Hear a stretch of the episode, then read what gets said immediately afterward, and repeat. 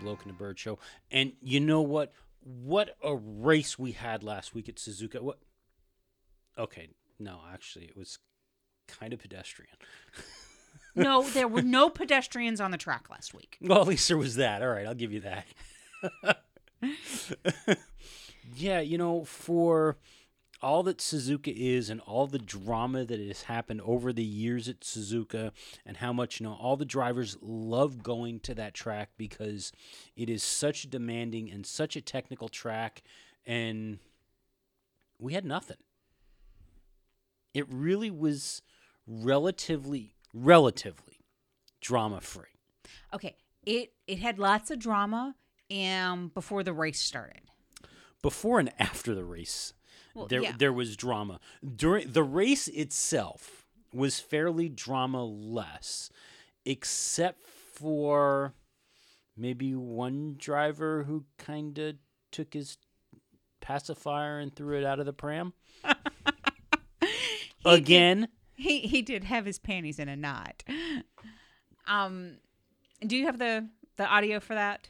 I do not. Um, who we're talking about is Fernando Alonso and his absolute frustration with Honda. And there's been a lot of talk over exactly what his intentions were with his comments, knowing that they were uttered in the home of Honda at the track that Honda owns. And Honda, in the past, when they were in Formula One, was known for bringing out something special for Suzuka. Um, well, they did bring out something special for Suzuka. Special crapwad? Yeah. Didn't both cars actually finish this time around? Actually, they may have. See, woo! At least there was that. Yeah, at least there was that. Um. Okay, so first, what We was have- Fernando's comment? Well, we, we don't have the audio of Mostly Fernando's comments. McLaren. McLaren's radios suck. Yeah. They're- Well, they didn't put any money in the radios. Yeah. Uh, They're probably using the little handhelds that you use around Disney World. Oh, is that it? Is the Disney radios? Um, okay, but so what he said was that he was being passed like this was GP, like he was driving a GP2 engine. Hmm And then later on the radio, he said, This is embarrassing. GP2, GP2. Yeah. Um, and I think there is footage somewhere of him getting out of his car and stomping off like a four year old.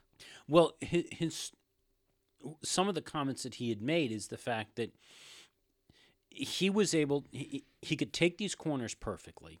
He could come out of them, hit the lines exactly like he needed to, break exactly where he needed to, and then all these other cars and all these other drivers would come up. They'd be braking late, they'd be missing apexes, and then they hit the straights and they take off away from him. And even if he drove the car perfectly, like he claims he was, and he may have been, I don't know, but even if he drove the car perfectly, the car was incapable of being competitive in today's F1.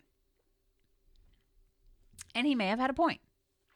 Uh, oh, he absolutely had a point. I mean, the amount of money and effort and expertise at both McLaren and Honda should not be producing a car that is this bad. Yes, you're right. They should be better than this. That said, he's a professional race car driver, and it's part of his job to not act like a two year old. It is. Um, but if you'll recall, first off, we've had this behavior from him before. This year, we had it in Montreal. Mhm. However, we also had it last year as well.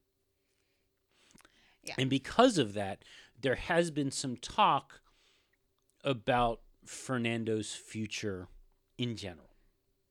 Now, on Sunday, Alonso wrote three tweets with the intention, he said, of being clear. He ended them saying, No one should have any doubt that I have three years Mc- with McLaren and my career in F1 will end with this team, hopefully winning everything. However, there are those, and we're talking serious people who are close to the team and close to Alonso, who think it's a real possibility that Alonso will walk away from McLaren at the end of the season. If he did, it would almost certainly be the end of his F1 career.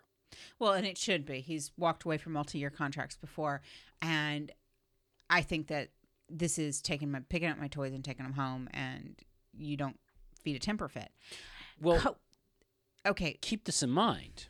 Unless he and McLaren could come up with some form of termination agreement, he would be unable to return to another team until 2018. He is locked out of F1. At Well- that point, he'd be 37. Okay. So I was reading Coulthard's article this this week, Mm-hmm. and Coulthard I think has some special insight to certain things. Mm-hmm. Um, and his statement about Fernando was a those tweets. Mhm. He, he declared them to be PRBS. Probably. because that is Alonso's PR people trying to smooth over the edges. Mhm. bit. Probably.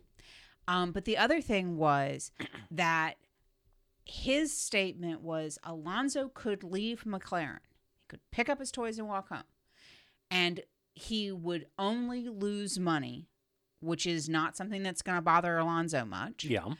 because no one would he would not lose face or honor because no one would blame him given the car that they gave him and that that's that was Coulthard's take on it is that he has nothing to lose but a little bit of money Well, the problem is, though, okay, one, we, we've got the termination agreement that locks him out of a team.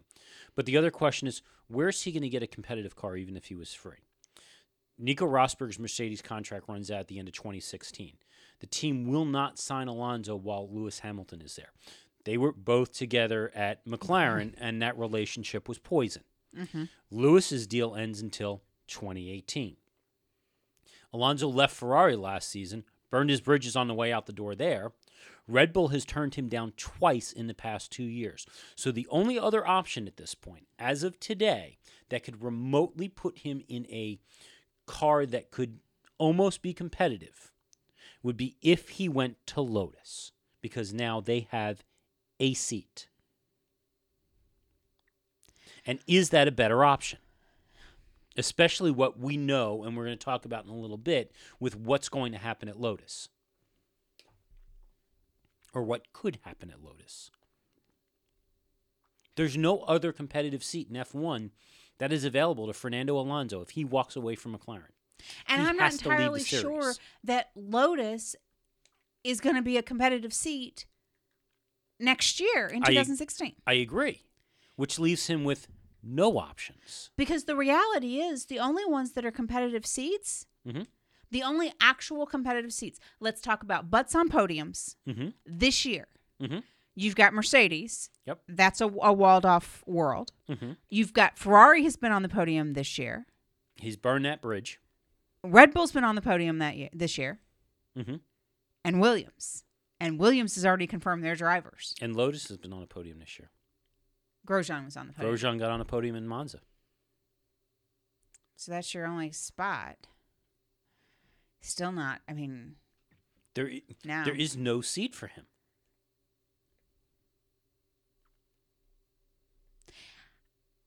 I'm going to say something that is Fernando Alonso sacrilegious because everybody seems to think that he's the world's greatest driver that's ever possibly kissed rubber. Hit the road, Jack. No. No. The man's ego is going to get in his own way. It's gotten his in his Fernando Alonso's choices when it comes to walking away from a team throughout his entire career has been pretty much piss poor.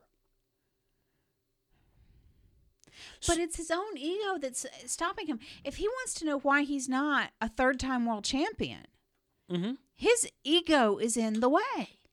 Yeah. Whoa. and the other piece of that is, yeah, I, I totally hit the road, Fernando. Adios.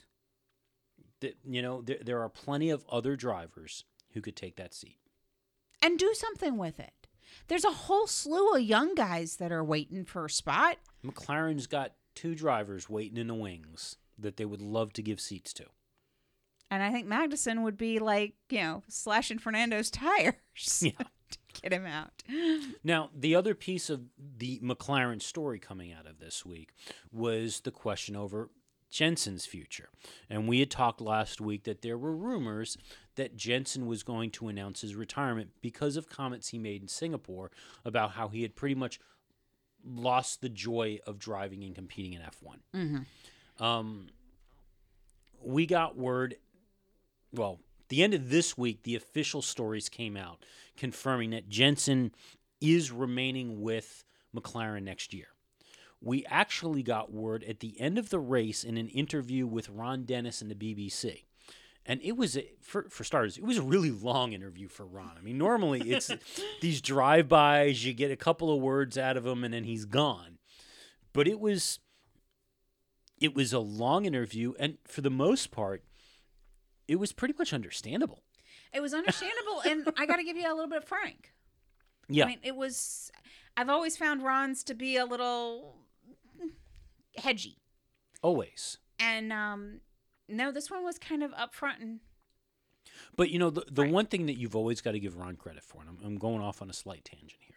The one thing you've got to always give ron credit for is that whenever the team is struggling you never ever ever hear ron dennis pointing the finger at another team or saying that you know this team is dominating too much or anything like that ron's response is always we need to work harder we need to do a better job mm-hmm. he never goes and attributes their successes or, or excuse me their struggles on somebody else you got to give him credit for that for anything else you could say about Ron, that's a. I Yeah. think that's a compliment. Um, now I will say this: there was a reason why everybody who heard him announce that McLaren was not going to exercise the option to dismiss Button Mhm. was skeptical. Yeah, well, to to be clear, I- loop back because we didn't mention this. Ron came out after the race. The BBC asked him point blank, "What is your intention with Jenson? What is going on with him? Is he staying with the team? Are you exercising the option to keep Jenson on next year?" And Ron's first answer was, "For starters, we do not have an an option on Jenson coming back next year. We have a two-year contract with Jenson, of which he has one year remaining. What the option is is we have the option to let Jenson go if we wanted to. We do not intend on uh, exercising that option.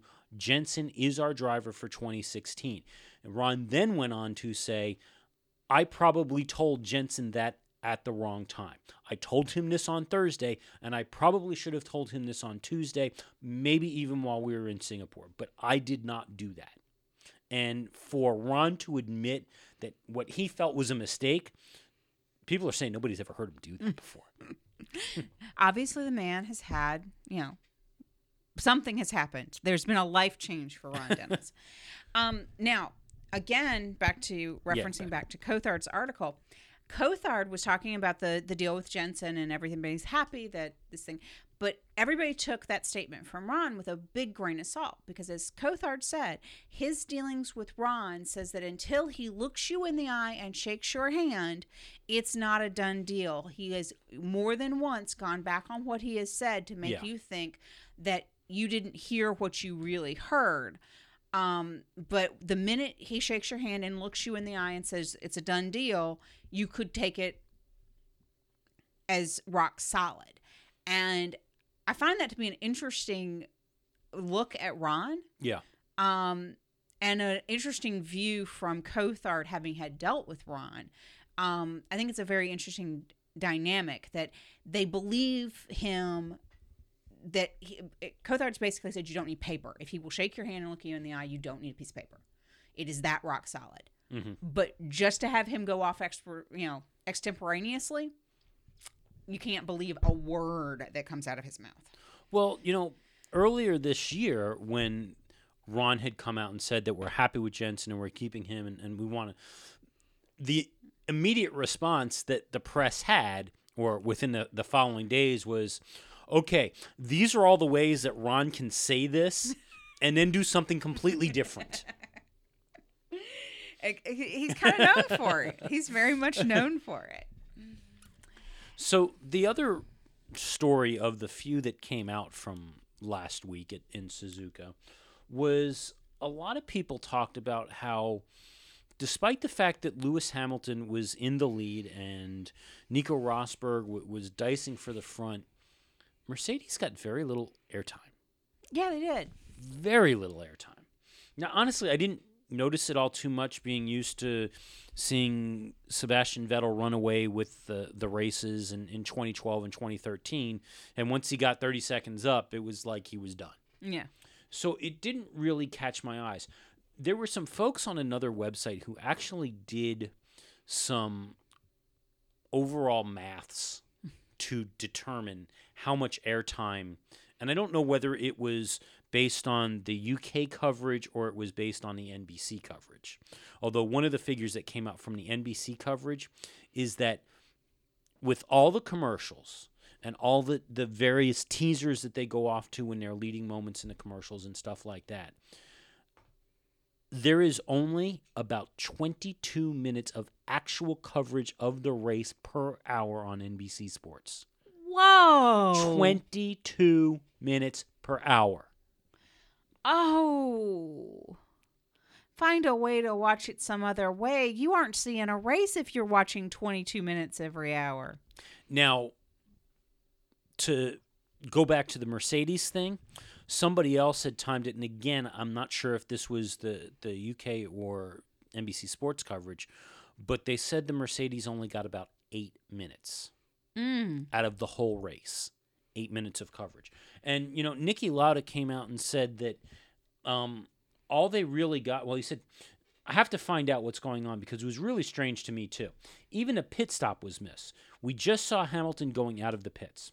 Maybe the guy who's running the show today was replaced by somebody else who never did a Grand Prix transmission. I don't know, but this we have to find out. But it's easy. I asked Bernie, and he will give me for sure an answer. Of course. And if little short, bad haired Bernie was standing in front of Niki Lauda and Niki Lauda got in his face, I'm quite sure Bernie will answer. I don't know. But okay, the conspiracy theory. Mm-hmm. The conspiracy theory that has been going around has been that Bernie is ticked off over the fact that Mercedes refused to give Red Bull engines. Right. And as a result of that, ordered the silent treatment. Interesting. That that's the big conspiracy theory. Now, this is not the first time things like this have happened. Um, in Bahrain in 2012, Force India disappeared from qualifying coverage after they had declined to take part in a second practice the previous day. The team had decided to leave the track early, um, and they did this because there was an incident the previous day in which some of it, some of its personnel were caught up in a gas bomb attack in the country. Oh, yeah. I remember that. Yeah, So they don't they didn't do any coverage of them during qualifying. Mm-hmm. I don't know. There, there's a. I go both ways on this. There, there's no way to know for sure. Again, they were so far ahead, and Well, that's there the- was action going on further back. Well, and that's the big question is how does this compare to the years of Sebastian running away with a race Mm-hmm. and how much airtime did he get because I remember many of those races where we didn't watch Sebastian winning. Yeah, So, you, you caught up with him the last half of his last lap, mhm. and maybe a pit stop here and there. Yeah. and that was it. All right, so we're going to go back a little bit. Yeah, We have a we little- have a wayback machine? We have a little follow up on Singapore. Oh, because we had to know what was happening here. Well, Singapore Grand Prix organizers are considering a substantial increase in the number of marshals after our fan intrusion incident. Um, the FIA revealed it took just 10 seconds for the person to gain access to the track. They did so via an egress point, which is a slot in the fencing normally used by marshals, and spent around 15 seconds on the track while the race was in progress. According to the FIA, only half of the egress points around the circuit were manned. Now, at first glance, this sounds really egregious. They only man half. This is actually kind of common. Yeah. It's it, it's completely normal. Um, however, this guy also had to scale a 1.1 meter high security fence to gain access to the track. Um, the FIA has noted that race organizers are considering plans for the installation of higher spectator fences in the area around the Esplanade Bridge where the intrusion took place. So there, some of this does sound like we're going to close the barn door after the cows have left, because we're gonna we're gonna increase this around where it happened. But let's look at the total track too, because there could be other options. Yeah, you know that they can put up a higher fence, but I'm sure he, it can be climbed just as easily. I mean, a, what did you say? A one and a half meter, 1.1 meter. one point one meter. You know that's like four feet, right? Yeah. That- Well- that's not well, it, it's it's a fence that goes on top of the safety wall, and the reality is that fence isn't so much there to keep the fans out As as it is to keep the in. debris in. Yeah. So, I mean, let's look at why it's actually fenced in. Yeah, I, I realize that. That's like the plexiglass around the hockey rink, Yeah. right? So big news. Big news. Okay, maybe not so big. We we've known this is coming, but Renault has officially signed a letter of intent to buy Lotus. Again, this is like becoming, you know, Well, the bad penny of our podcast. This this is the the first official acknowledgement that they're going to do something.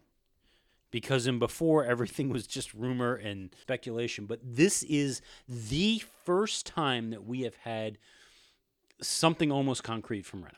oh my word! I mean, let let's face it. This By is not a, a signed contract. This is a letter of intent, and the only reason why I think Renault finally caved in and did this much is because they knew that if they didn't, the team was going to get rolled up and shut down by HMRC at the court case last Monday. Which, by the way, now that there is this official letter of intent, they've been given another ten weeks. Okay.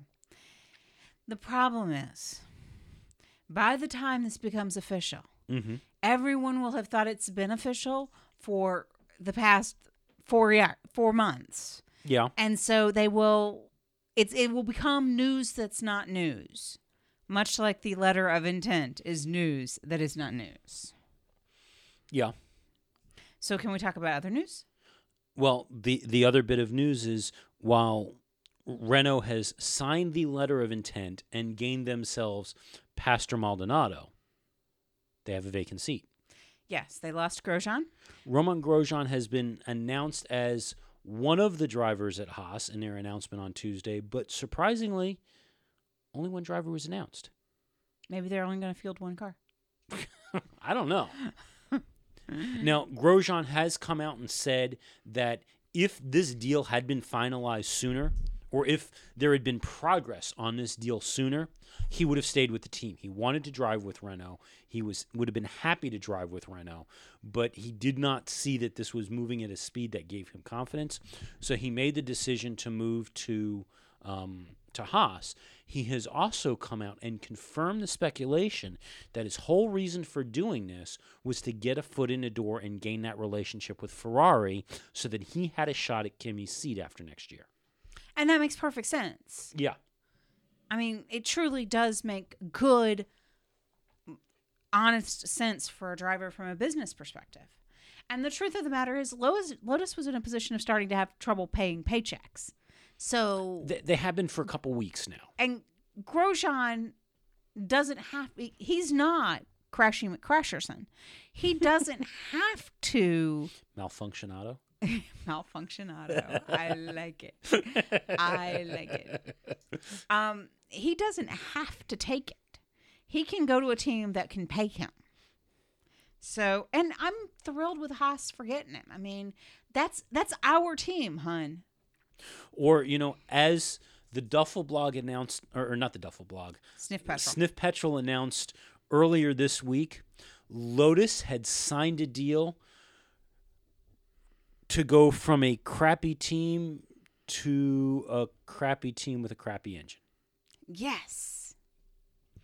Well, you know, it, it kind of diminishes the investment every time they give the car to Mr. Crashy. Well, there's that part. but okay, so the, the the speculation in me must come out. Let's pretend for a minute. Renault does some engine development over the break because they're going to have to. Lotus does Lotus's magic, whatever they do. Mm-hmm. What happens and how ticked off does Christian Horner get if Lotus beats Red Bull next year in the uh, constructor series.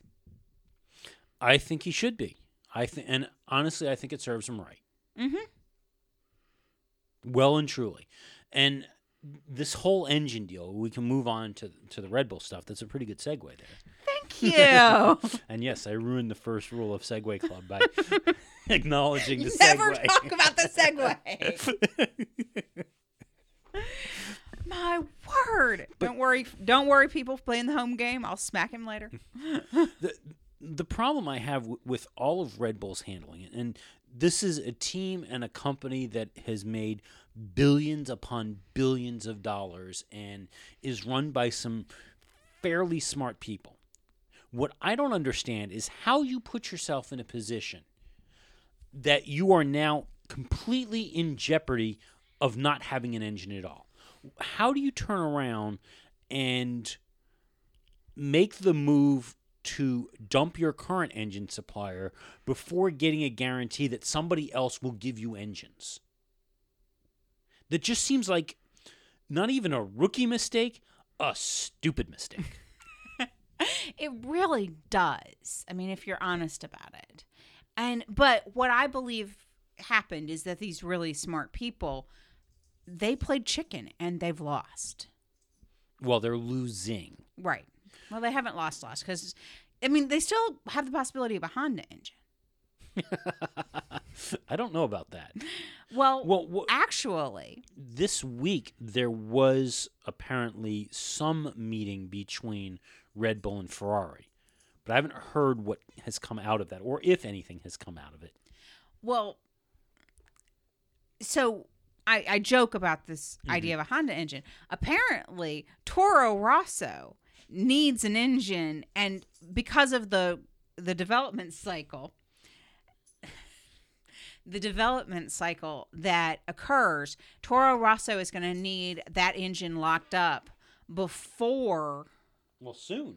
uh Red Bull is going to need it locked up. I mean, they both need them soon, but Toro Rosso is at a greater risk if they don't get it locked up first. So there was actually a question posed if Toro Rosso, if Honda could supply Toro Rosso with an engine, at least for Toro Rosso. Yeah. The idea being that Honda doesn't have a second customer. Mm-hmm. So that would benefit Honda in a lot of ways. But the second thing being that it would help Toro Rosso have an engine for next Yeah. year. Honda says they can't do it. They don't think they can provide an engine that fast. It, it you know it doesn't surprise me. There there is some some tooling and some ramp up, and when you've gone through what twelve engines in a year Well, it, it per car, which Toro Rosso, you know, Toro Rosso, which one of the Honda engines do you want? The really bad one or the really, really bad one or the one that Yeah. can't turn up because it fails? I mean, which one do you want?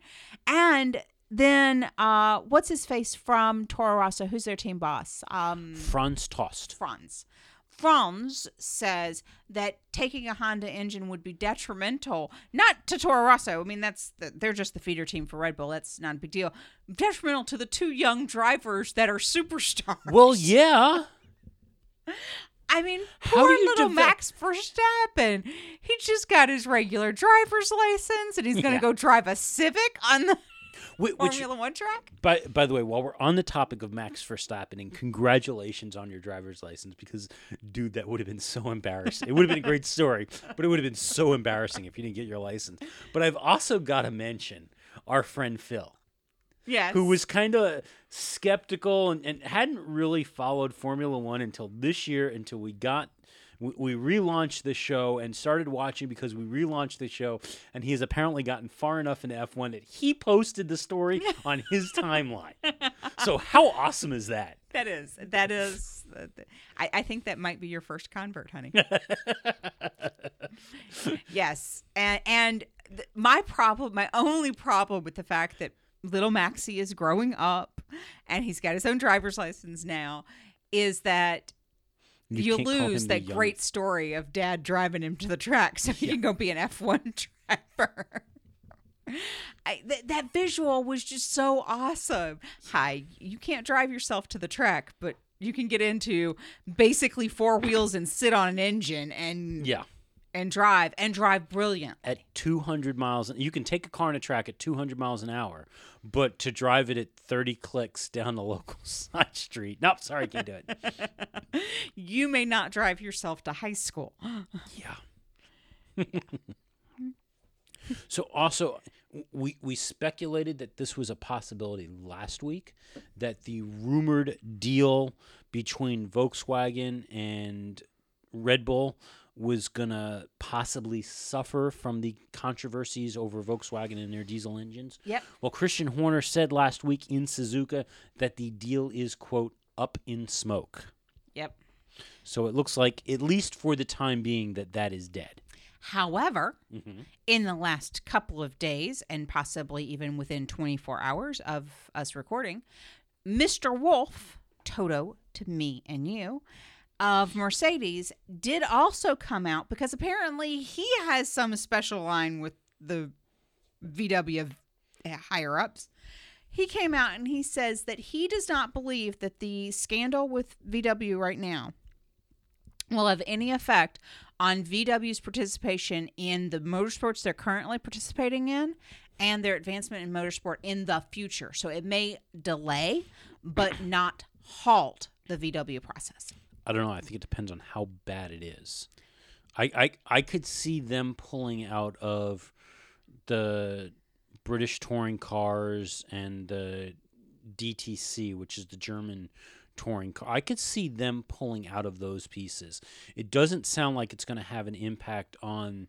Um, they participate in rallycross, and obviously Audi and Porsche are highly successful in WEC. Which, by the way, there was a story two weeks ago on Audi's approach to auto sports and how it ties into their road car development. And it's one of these things of they consider it hand in hand. Mm-hmm. A development in one is something that they look to try and exploit in the other. Whether it's a development that has come along on the road car side, they look for ways that they can exploit it over in the Autosport series, or if it's something that has come over from Autosports, they are looking for ways to exploit it in in the road car side. But that is a key piece of they they view that as part of their overall automotive development and research process. That's way cool. Yeah. I love it when companies, and this is beyond the motorsport thing. It's actually been something I've had a conversation about this week. When companies take the different, what would be silos in your world and start to break them apart and merge them because we do all work towards a common goal. Mm-hmm. And I, I think that that's a really cool thing. Plus, I mean, we all know that there are things on our cars today that generated out of Formula One. And why not speed that process up because you're actively looking for the things that can cross over? I mean, motorsport truly should be the test bed and the groundbreaking things for what we drive every day, which is why going back to Max, it seemed so funny that he could drive what is truly a prototype car, Mhm. but couldn't drive to, you know, go pick up his date on Friday night. and I'm sure his dad is so happy not to have to drive him around for those anymore. I could ho- only hope. this is my dad, former world champion. But then again, my understanding is the reason why he doesn't have a license is because in Austria you have to be 18. right. So you No, it it's wasn't probably like a- kind of normal in the culture there that yeah, dad's taking them on driving them to, on their dates until they're 18. That's where I was headed with that one. Yeah, no, I, he was not delayed in getting his driver's license. He he turned 18 and was like the rest of us in the US who turned 16 and go hopping down to the DMV office that day going give me a license please. so, yeah. So the other twist that has come out of the whole Red Bull Red Bull Toro Rosso engineless fiasco as it is developing is that Pirelli Motorsports director Paul Hembery has come out and he has said and, and he's right in this part that should Toro Rosso and Red Bull pull out of the sport because they don't have an engine, it would weaken the sport in general. And I Mhm. agree with that. But he then turned around and said that if this happened, they would have to think very heavily about their future participation within Formula One because of how much it would weaken the sport. Wow. Yeah. Um, he says that, yeah, you know, even if they lose the two teams and you get Haas coming in, Haas is not Red Bull. Haas is not Toro Rosso, not by a long shot. They may be working towards it and they may get close at some point, but they are not there right now and won't be for a while. So, you know, those two teams and Red Bull in general bring a lot of money to the sport. Oh yeah. And and that may be some of what it is is that he's not sure that um, they could afford Pirelli at that point if Mm. you know the teams walked. I don't know. Interesting. Speaking of Pirelli, it sounds like there is a block of teams within F- Formula One. Oh, Not- you have something? Not just a block of teams, Okay. a block of top teams. Well, yes, And that's very key. true. Because it's very different from the block of teams that went to the EU this week. exactly. there is a block of top teams that are pushing the FIA and FOM to not uh, take uh, Pirelli's tender for new tires. Well, ultimately, they're actually pushing Bernie because here's where the situation is right this very 2nd The FIA and FOM have approved both Pirelli and Michelin tires for both um, worthiness and meeting the, the regulations that they need to. They have certified that they would be capable of doing it Right. So then the next level of the decision is actually for Bernie to write the deal because there is a sponsorship deal that comes with it mm-hmm. and they have to write the money part of it. Yeah. So here the problem is Pirelli has delivered exactly the tire that Bernie asked for, which was a high degradation tire to increase the number of pit stops. And it's well known that Bernie has been for manipulating the race for the show. Mm-hmm. The drivers of these top teams, in the light of the uh, Rosberg blowout and the Vettel blowout, um, both uh, have come out and s- basically put a stamp on not having faith in the Pirelli tire. And it sounds like Michelin has done some of some prodding as well. And so what they what the the drivers have stated is it's not just that the tires are falling off and then it's high deg and all of that. We all go in knowing that. It's that every time that there's a blowout, particularly at high speeds, they always have the same answer that it's cuts, it's this, it's that, and it can't always be that answer.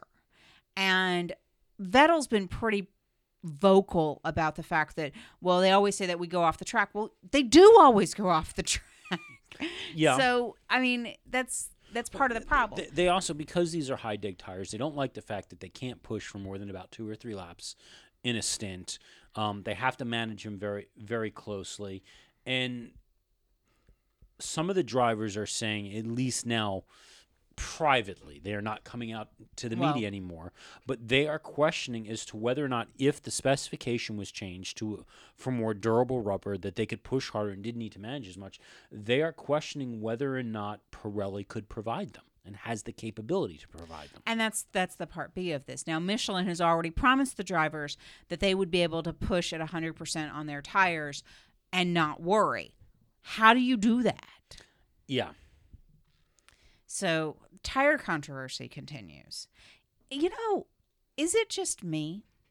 As just a side note, has this season been defined not by the world championship race, but by engines and tires and team drama? Oh, You know, definitely. last year it was all Lewis Rosberg, Lewis Rosberg. Mm-hmm. Uh, it was all about the drivers' championship. That's what we heard the whole season. That was the story.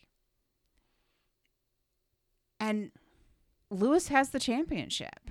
I mean, every article I read these days that starts off with Lewis Hamilton as the championship, barring some sort of reliability issue. Well, well, it is essentially Lewis's championship to lose at this point. I mean that that's Mm-hmm. all it is. You know, if if he keeps on keeping on the way he is, he will probably win that championship around I think Mexico at this rate. Well, he's 48 points ahead of Rosberg right now. Mhm. I think the biggest drama might happen at the Rosberg Vettel level. You know, that's what Two it's looking three. like. That's what it's looking like. And I believe there's also a very good chance, since there was a 1 2 uh, in Suzuka, that Mercedes could once again clinch the constructors in Russia. Mm-hmm. So, speaking of teams, and like we said, there was a block of teams that went to the EU this week. Force India and Sauber have launched have lodged an official complaint to the Eu- European Union Competitions Commission regarding Formula One's governance and payment structure. Um, they're citing financial bias by F1 owner CVC Capital towards the five biggest teams Ferrari, Red Bull, Mercedes, McLaren, and Williams. A statement from Force India read Sahara Force India is one of two teams to have registered a complaint with the EU questioning the governance of Formula One and showing the system of dividing revenues and determining how Formula One rules are set is both unfair and unlawful.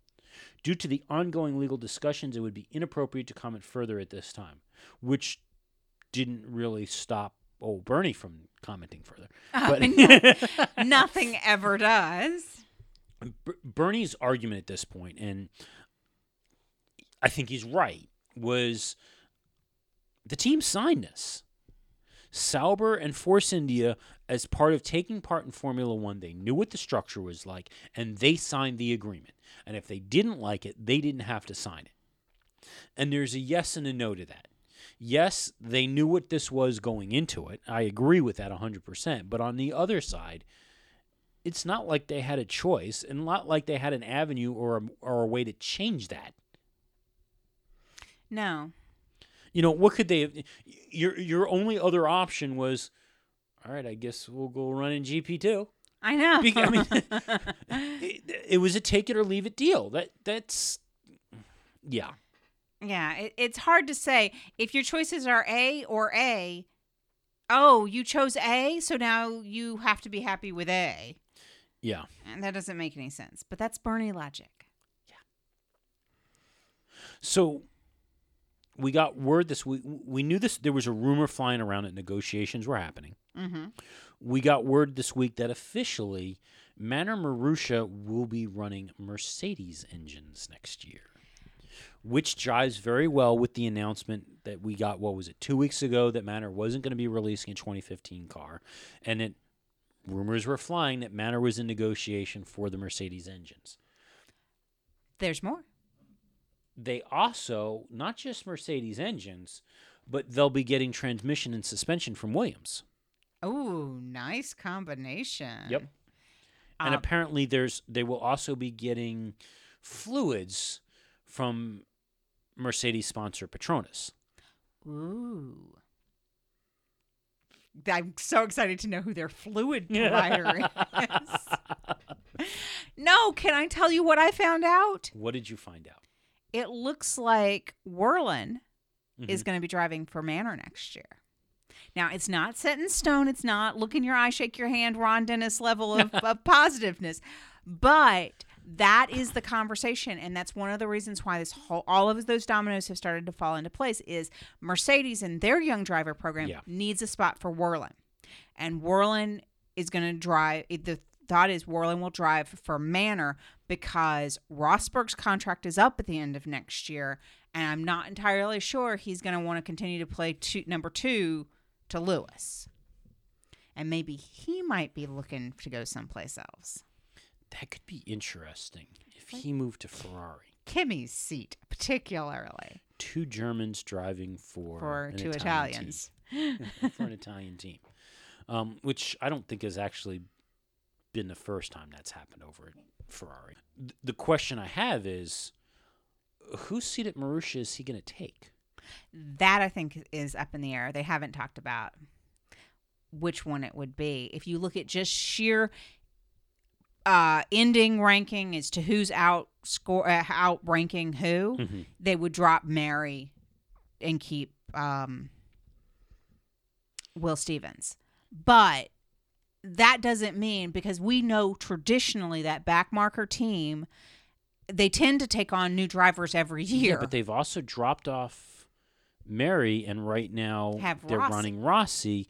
Rossi, who has also been he- he's been very strong in GP 2 Mhm. and in his two races, he has been beat. He he's been finishing higher than Stevens, right. which would give you the impression that Rossi is the stronger driver and the driver to keep. Rossi also has more Formula One time. Well, he's never. Th- this is his first time actually racing. I believe he's done a few young driver tests and practice sessions, so he's got some time in the sport Mm-hmm. at just not at the, the same level running the cars as much as Stevens has. I don't think Stevens has done any Formula One racing until his first race with Caterham last year. Well, and that's the thing is those backmarker teams. It's not un- unheard of for them to Mhm. change full driver lineups every year. So it wouldn't be weird to pick up Rossi and Wehrlein, but they need a spot for Wehrlein Yeah. particularly. Well, this could have some very interesting effects on Manor. Mm-hmm. I'm thinking that at the very least, especially if there, there's some uncertainty as to what engines that they will be getting, as to whether or not they'll be getting the 2015 spec engines or the 2016 spec engines. Um, I'm suspecting they're going to get the 2016. That's what people are leaning towards. Is that unlike this year where they got last year's engines, they will be getting current year engines. They may be a, a software revision or two behind, Mm-hmm. just like Williams is and just like Lotus has been. But if that's the case, we could theoretically see at least the gap between Manor and the number the, the 10th place teams narrow. Well, you could do that. The question is going to be Does this mean that they would have more funds in their pocket to be able to do things like swap out the wings for the greater downforce races? Um, the ones that they need less of that, so they Mhm. can have the smaller wing, or do they have to still have the, you know, are they going to have the money for those things to be able to to upgrade some of the other parts? Because we know, because we are experts in all things, The internet says so. If you see it on the internet, it must be true. We know that I can put the fastest engine I that is manufactured in this world inside of VW Golf, and it's still not going to go around an F1 track all that fast. Well, It- it, will. is the it's just com- not as fast as as a Mercedes with Lewis Hamilton driving. yeah. The the reality is it is a marriage between the engine and the aerodynamics and the you know the transmission and the suspension and all of those things. Having the great parts is great, but I'm not hearing a whole lot about their aero kit. So, you know, are they picking Adrian Newey's pocket maybe for some extra you know, drawings on the back of a napkin? I don't think it'd be Newey, but um, Paddy Lowe. yeah. Somebody needs to give them drop a napkin with I- some specs on it for them. I, I've got to assume that more than just as an incubator for driver talent, Mercedes is going to use it as an incubator for engineering talent as well. Oh yeah. Um, you, you've got to develop those folks somewhere, and yes, you can bring them through GP2 to a point, but the only way to really get experience in F1 is to get your hands in F1. So that may, there may be some of it too, is that there's going to be a degree of technical expertise that will be in in the terms of brain power that may get shared down there as well somehow. Mm-hmm. Um, yeah, I don't know. I completely agree with you. I think that it's going to become a test bed team for them, which I think is awesome. And I believe they are changing their name to Manor Mercedes. I did not hear that. That's what they're being referred to as in the articles, but I don't know for sure if they're dropping the Marussia. I don't think that Marussia, well, as a car company, because Marussia was actually a Russian car company that produced, my understanding was a couple of concepts, but never actually produced a, a production car. Mm-hmm. I don't think that Marussia actually managed to produce really any money for them anymore once the whole car business dissolved. So they may be picking up the Manor Mercedes concept. I don't know. They might be. I don't know. Watch this space. We'll probably circle back to it about nine times. Yeah, probably. Lotus Renault. Um. So we got word about the, the count. There's been some changes to the calendar for next year. Yes. As of right now, it is still a 21 race calendar. Mm-hmm. Um, as of right now, Azer- Azerbaijan is still on the calendar. Mm-hmm. Yeah, well, we're seeing the same renders of cars running around in front of some castle somewhere. That's Azerbaijan. Which, by the way, I look at those renders, and all I can think of is they took a screenshot from Mario Kart racing on the Wii and put Formula One cars in. That's all I can think of when I see these cars in front of this this castle. you know, one of them's got Luigi and the other's got King Koopa and, and he's throwing tortoise shells at the other drivers. Yeah, that's what I'm seeing. There's stars Yeah. and mushrooms. and there's a little jump every so often. And there's that would improve the show. It would improve the show. Can you just see Kimi out there with? I have these like mushroom balls or something. I'm supposed to Yeah. throw at people. Um, You want me to do what now? now, there were no asterisks though next to any race so far. I noticed that. which you know w- we had been hearing that Hockenheim may be tentative, that it didn't look like that there was going to happen, but Hockenheim appears to be confirmed for next year. Well, what I don't know is if by them saying that the whole calendar is still provisional, if they have not gone in and done asterisks because the basically there's a giant asterisk on everything, or if the um if everything is confirmed, but they haven't said it's confirmed calendar yet. So we may just be looking at the fact that the asterisk is over every everything. And did you happen to mention that it's going to start in March? I did not. Um, actually, they have moved uh, the the season opener in, in Australia up two weeks now. which is two weeks less development time, guys. Yeah, not good for a lot of the teams, especially you know those teams that are looking at getting new engines. that that that team that that colored energy, energy drink team that doesn't actually have an engine right now. Yeah, you know, Christian Horner had mentioned in Singapore that uh, it was getting kind of tight, and I'm sure losing two weeks is not going to help that at all. The other notice uh, or notable piece about this change in this new calendar is that with Azerbaijan, that is the same weekend as Le Mans. Formula One has traditionally worked to avoid conflicting with Le Mans, and as a result of conflicting with Le Mans, Nico Hulkenberg has already come out and said he will not be competing in Le Mans this year. Oh. Yeah, After winning it last year? he. It, it's either go drive for Force India in Azerbaijan or go do the 24 hours of Le Mans.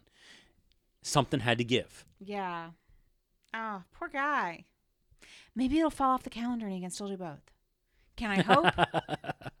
can I hope? Well, you know, you got to, again, bringing out the conspiracy theories, you've got to kind of wonder if that was done intentionally to stem the tide of Formula One drivers looking to jump over to, to Le Mans for a weekend and then come back over to Formula One Mm, there's that. and head that off a little bit.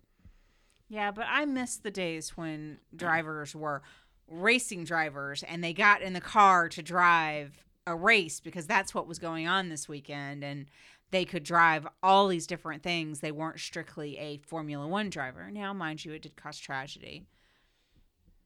But it also looks like we will be traveling for Monaco this year. Oh, because Monaco will be May 26th to the 29th. yep. So we'll see how we pull that one off. It's going to be Monaco or Canada. I mean, one or the other.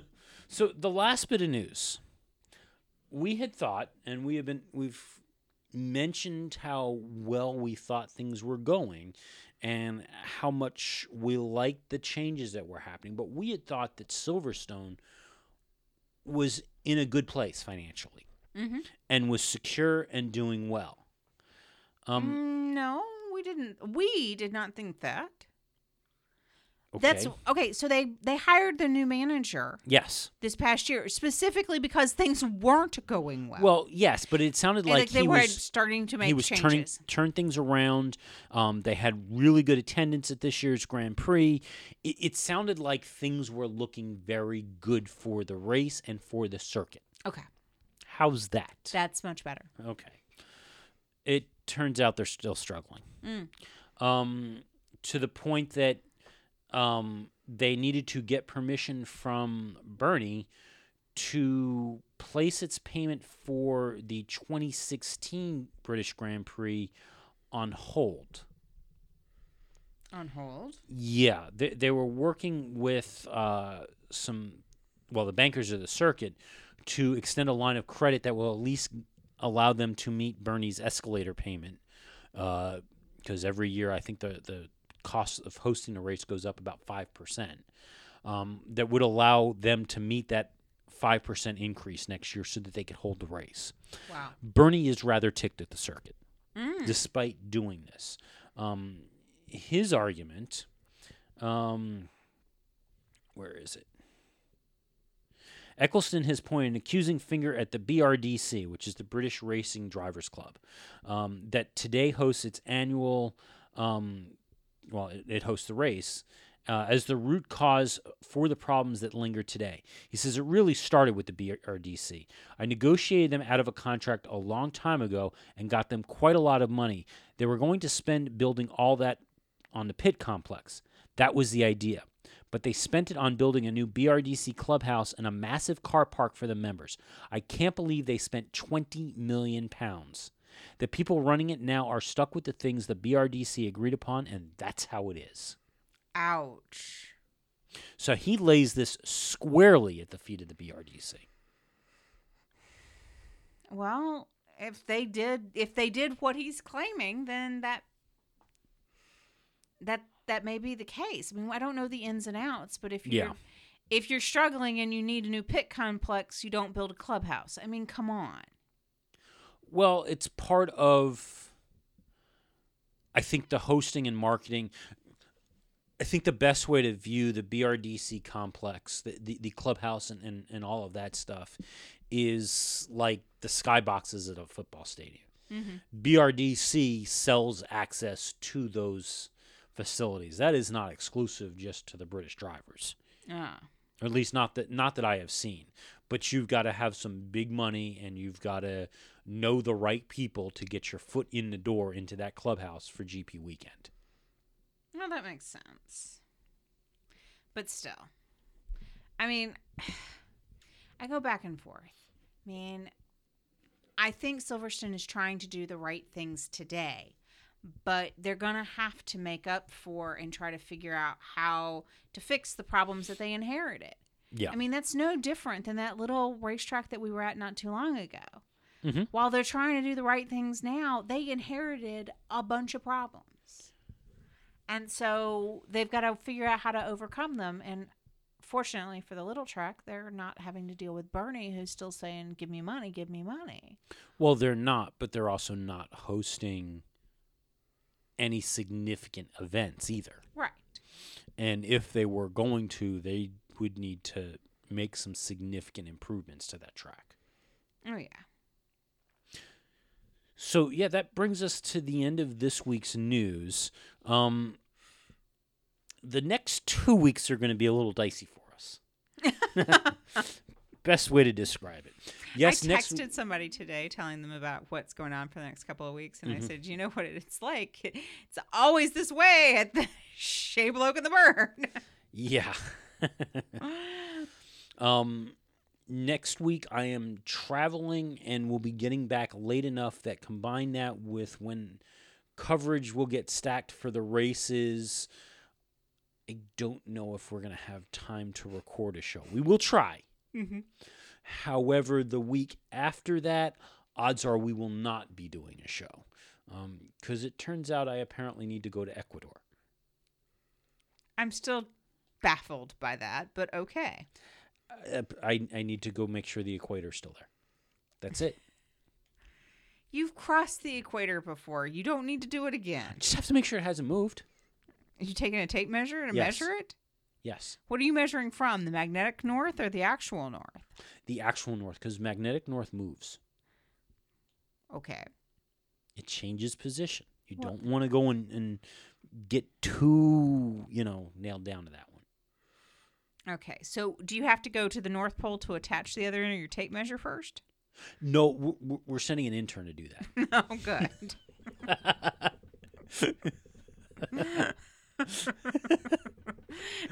are, are, are you giving them a way to get back from the North Pole? Or do they have to go live with Santa? it, it's going to depend on which intern goes. Oh, If we like them, they get it. They get the return trip. If we don't like them, it's a one-way ticket. they're going to go become an elf for Santa. Yes. So on that note, We got to call this a show. yep. Remember, you can find us over on iTunes. Leave us a review if you you would please do so and tell us how much you like it. Tell your friends, tell your family, subscribe their machines to our your their iTunes to the show without them knowing about it, and let them discover this as a happy surprise.